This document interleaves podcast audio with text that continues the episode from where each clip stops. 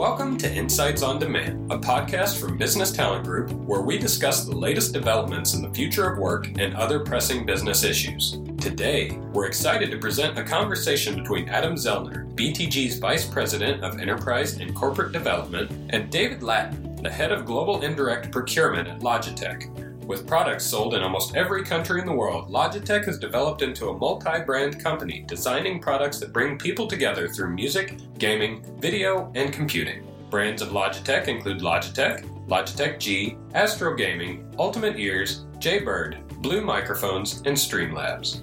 As the head of Global Indirect Procurement, David is responsible for sourcing, among other things, the software and services that help power Logitech's work including professional services, and now, with the addition of an on demand talent program that David helped establish, high end independent professionals like those in the BTG marketplace. He joins us today to discuss his role leading Logitech's on demand talent program and the role of on demand talent as a resource for getting critical work done across Logitech. Here are Adam and David. Welcome to the podcast, David. It's great to have you. Thank you, Adam. Yeah, it's great to be here. I'd love to have you tell us a little bit about your role as head of global indirect procurement.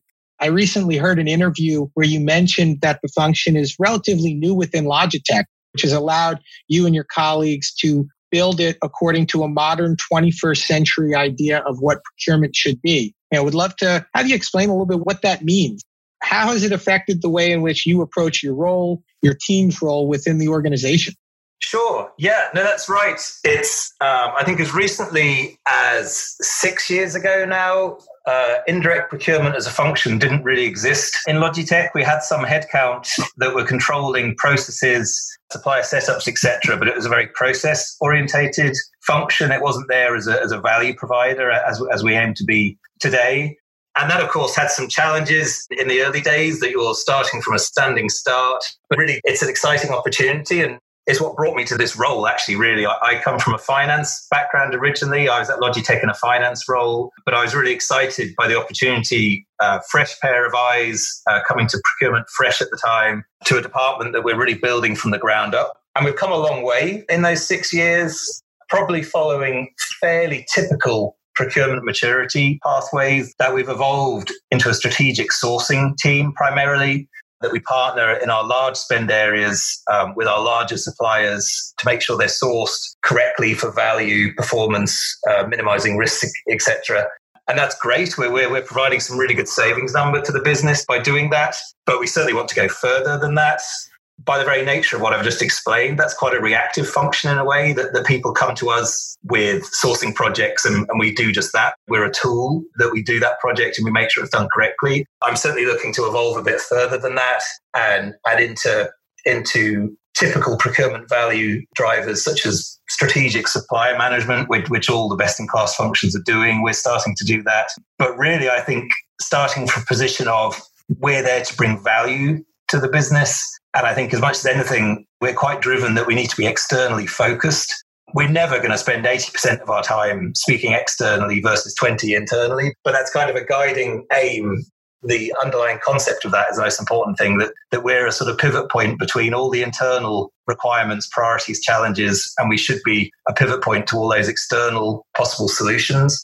Bringing new ways of doing things to the business is something that I've always strived that, my that my team can be doing, and, and and we've had some success there.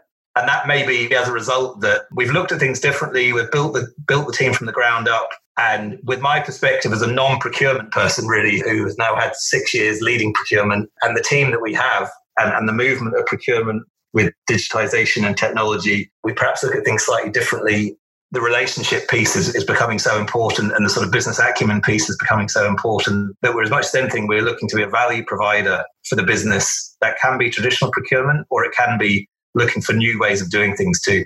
As you talk about the maturity the evolution the path you're on and the aspirations you have for the function i'm wondering if you could describe how you typically engage with the business to support their initiatives and where you hope to get to in terms of the long-term partnership with different business groups within logitech yeah, it happens probably two ways, really. It's there's a pretty traditional setup in the sense that in my team we have procurement partners looking after some of our major spend areas, marketing, IT, workplace services, professional services, and they partner with the relevant people across the business. That's probably the strategic sourcing piece that I speak about. That's been there since the start.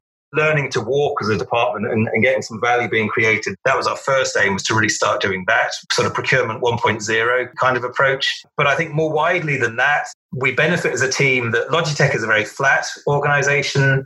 I report into someone on our CEO's leadership team and, and also have, have a lot of connections with people at that leadership team level or leadership team level minus one. So that really does give me a fascinating position and one that I think is a real privilege to have. That I do have a lot of touch points across the business. That's where I have a lot of my conversations. I don't remember actually ever seeing a job description for my role. And, and I think that's rather than being a joke, which, it, which maybe it is, but it's actually more important than that. That in a way, if it's going to provide value for Logitech, offer savings, improvements to speed of execution or, or, quality of execution, then I kind of consider it something that a procurement team, with an external lens at least, with something that a procurement team should be chasing after. So we're a flat enough organization that, that I have the freedom to do that, I think, really. Which is representative of, of a forward thinking organization, one that allows growth and value to be the driver for activity. And you know, one area where Logitech, at least in my experience interacting with the organization, is clearly embracing the future of procurement and really the future of work is the area of independent on demand talent. I recall from our first conversation, you came to it really well informed on the on demand talent space. What prompted you to do your initial research? How did Logitech's on demand talent journey begin? It was probably a variety of factors. We're a very strong values driven company and we have a strong ethos that, that follows from those values. We certainly like to do things ourselves. We don't really operate in the typical consulting space. We don't spend much with consultants, which is great from a cost control perspective. We also, we're very diligent about increasing headcount, which again is, uh, I think, a laudable, a laudable commitment. And we certainly like to make the learnings from new challenges ourselves. And that sort of corporate knowledge stays within Logitech because we do go through new challenges and new ways of doing things and, and we keep those learnings in house. That's all fantastic, I think. But there are challenges to that in a sense that if you don't get the checkbook out quite rightly and, and go to expensive consulting options sometimes and you look to your existing team, that can be tough. Uh, you, you may have to muddle through occasionally. And, and perhaps there's another way. I was aware of Upwork and, and other relatively well known consumer focused players in this space. But I really came at it from that perspective, from, from either my own challenges or certainly talking to business partners in, in across Logitech. There is that challenge there that when you try and do things yourself, it can be slow. You may go down a lot of dead ends. So you, so you kind of muddle through, and that, that's all great, but, but it can impact the speed of getting to where you want to be. So I was interested enough that it's something that could be useful to Logitech. Can we borrow the expertise as and when we need them without having to go to expensive consulting firms while still doing it ourselves. So that was probably the little sort of spark of interest in the industry. And then really I did what I do in all different areas of interest. And I wasn't an expert, but I certainly went digging to see what was out there. I connected with people that were experts and a combination of, of all that intelligence plus what's going to work at Logitech, giving it a, a Logitech spice is, is probably what led the two of us to be talking. Yeah, it's helpful. I mean, the values you outline, they're admirable and not necessarily representative of how each enterprise is approaching getting work done. You mentioned Upwork. We are, as an organization, BTG, good friends and fans of Upwork. We recently announced a collaboration with them. In fact, you know, BTG and Upwork are two marketplaces that are complementary to one another. They kind of fall on different ends of the spectrum of use cases that an enterprise could be tapping into on-demand talent for. Could you talk a bit about the framework or categorization through which you view the types of on demand talent that are available and, and maybe how you might deploy each type through the organization, whether it's the different types of use cases or perhaps even the value that you're looking to procure through the different marketplaces who are bringing different types of talent to the table. Sure. Following on from what I just said, really, I think that on demand talent isn't really a cost play for us uh, in the sense that we don't go out to consulting firms already and, and we're not looking to see can we get approximate equal quality but at reduced rates, which might be slightly different for Logitech and some other clients in this space. That, that isn't us. For us, it's more of a speed of execution and, and a quality of that execution play. It can go across the whole gamut of whether it be we need something done on a very sort of tactical level or a one-off project level or, or whether we need some more strategic thought leadership style partnership. And I think certainly looking at it that way, and with a procurement lens particularly, we're a small procurement team, like I say. We partner with our larger spend areas on our larger suppliers. There's a lot of self directed procurement goes on at Logitech, and that's fine with us. We have to be very cognizant of the fact that we're a lean team. We want our people to be doing the most valuable thing uh, that they can with our lean team resources, leaning on Upwork people for whether it be graphic design or, or, or other, other aspects that they do. If that can get done leaving that team to then do their core responsibilities, that sort of tactical end of the spectrum, that's great. But that market only has a certain aspect of talent on, of course. The bigger opportunity as we saw it was can we borrow expertise at a thought leadership perspective, a real industry expert perspective, strategizing on new areas of interest for us? And I wasn't aware of that. I think when I first started looking into on demand talent, I didn't know that existed but I, I, now know it does, of course. And I think that's an area that's really of interest for us that, that we're probably looking at maybe an efficiency or a speed play with the more tactical level of work, particularly given we're a lean team and, and can we reduce some of the pressures on that lean team? And then with the strategic things, it's probably more about extending our impact, going into new areas of business, getting that expertise on that on demand basis to really leverage that for those strategic, extending our capabilities type projects. Yeah, you're thinking about strategic on demand talent or high end on demand talent as a way to accelerate growth and momentum for the organization. What are some of your goals with high end on demand talent? Are, are there certain metrics you're, you're targeting? You mentioned new areas and increasing impact, just thinking through potentially use cases that you have in mind that the organization is targeting over the coming quarters or, or years. I think it's in our DNA really that we're always going to be a company that we want to do as much as possible. We want to always be learning ourselves, always giving development opportunities to our own people. We'll always want our team to be front and center to some of these projects, even if they may be out of our comfort zone. But there's a great opportunity there to do that with the guiding hand of an expert that may have been there and done that before, that they can speed up that process. We can get those learnings internally but we can avoid going down some of those dead ends, I think, that I referred to earlier, perhaps. I think that's where an on demand expert can, can really help us. What I would envisage success as it's not a metric per se, but sort of a, a general sense of success would be where we've extended our capabilities without a massive extension of our OPEX, one, and, and certainly without an extension of our headcount.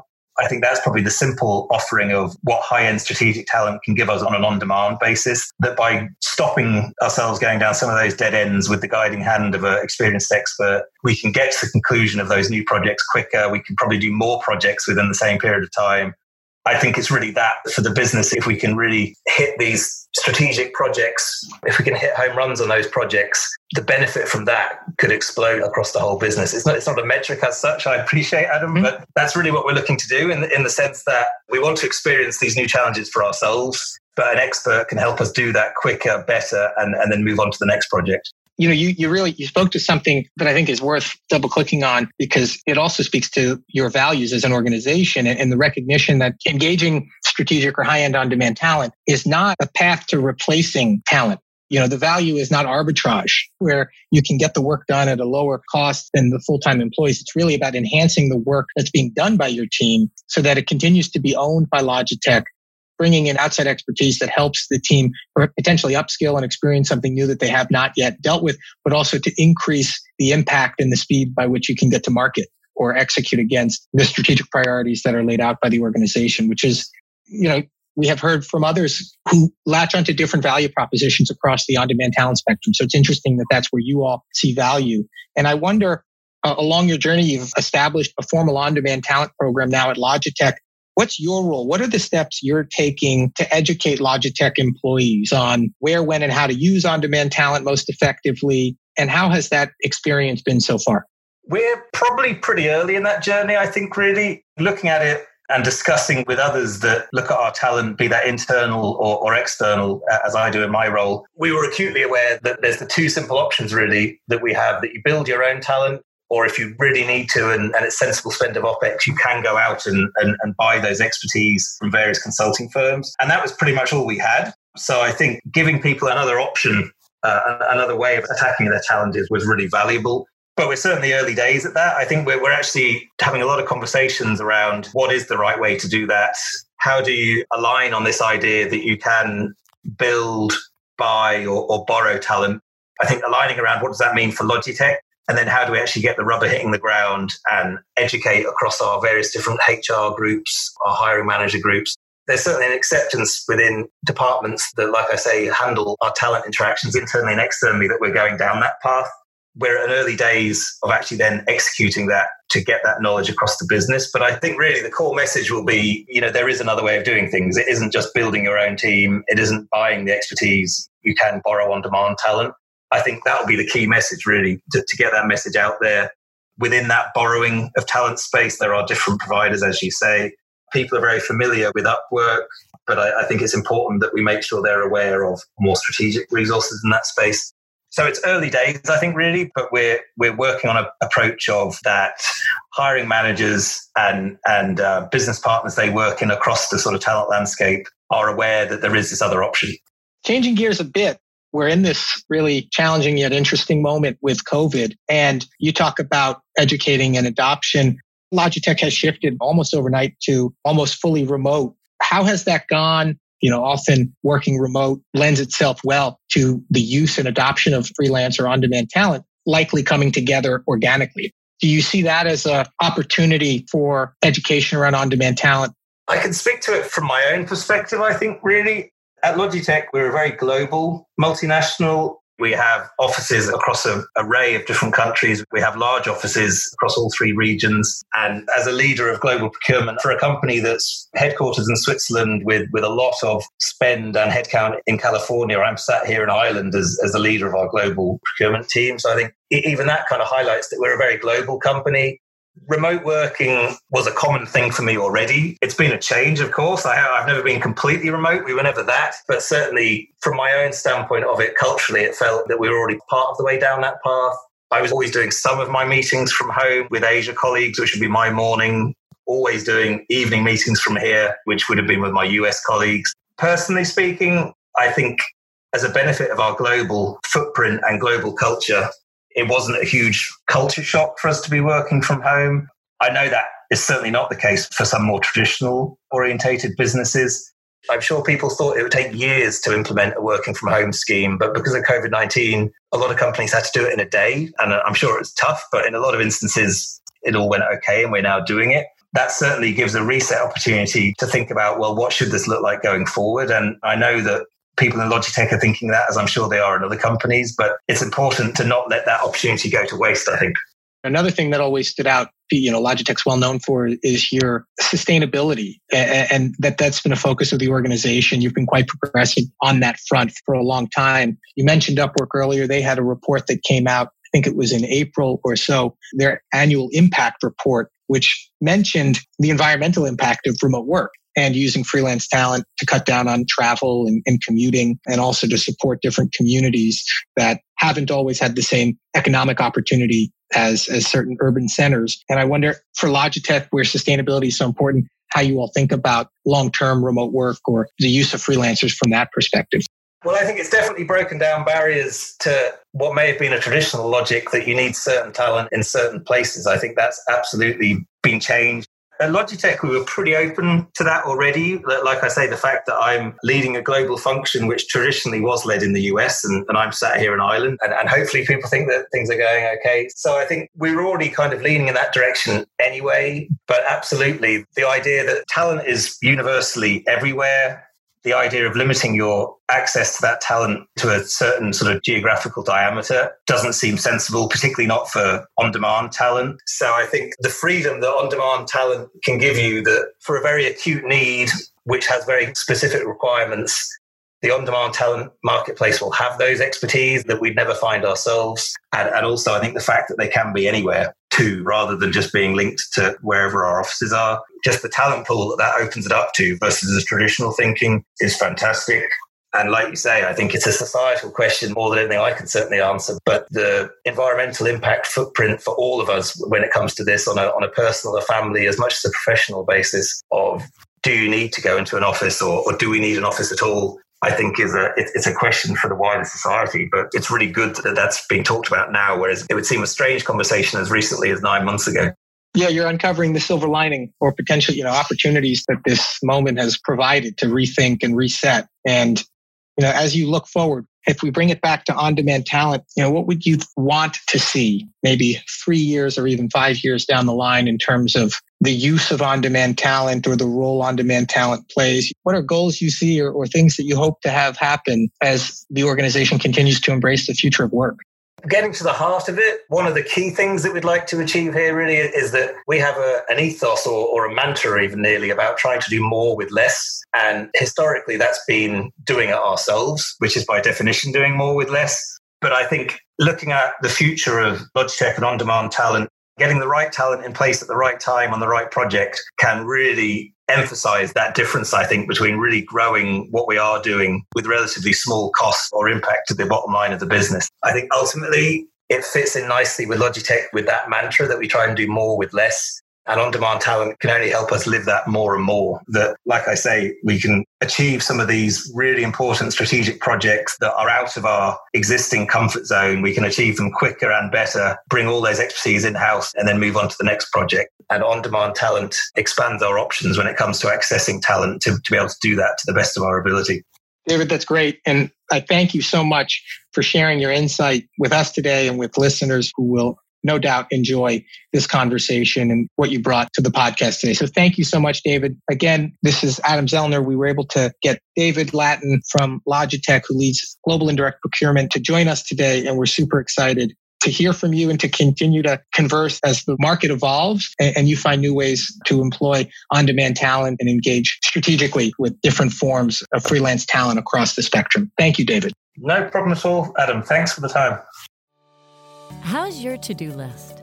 Projects piling up? Initiatives on ice? Not sure where or how to get started? Don't let a lack of skills and expertise hold your team back. Business Talent Group's marketplace of in demand problem solvers can help you get your most important work on track. From strategists and subject matter experts to project managers and team players. Business Talent Group delivers the skilled consultants and experts that leading companies need to compete and win. Let's get the work done.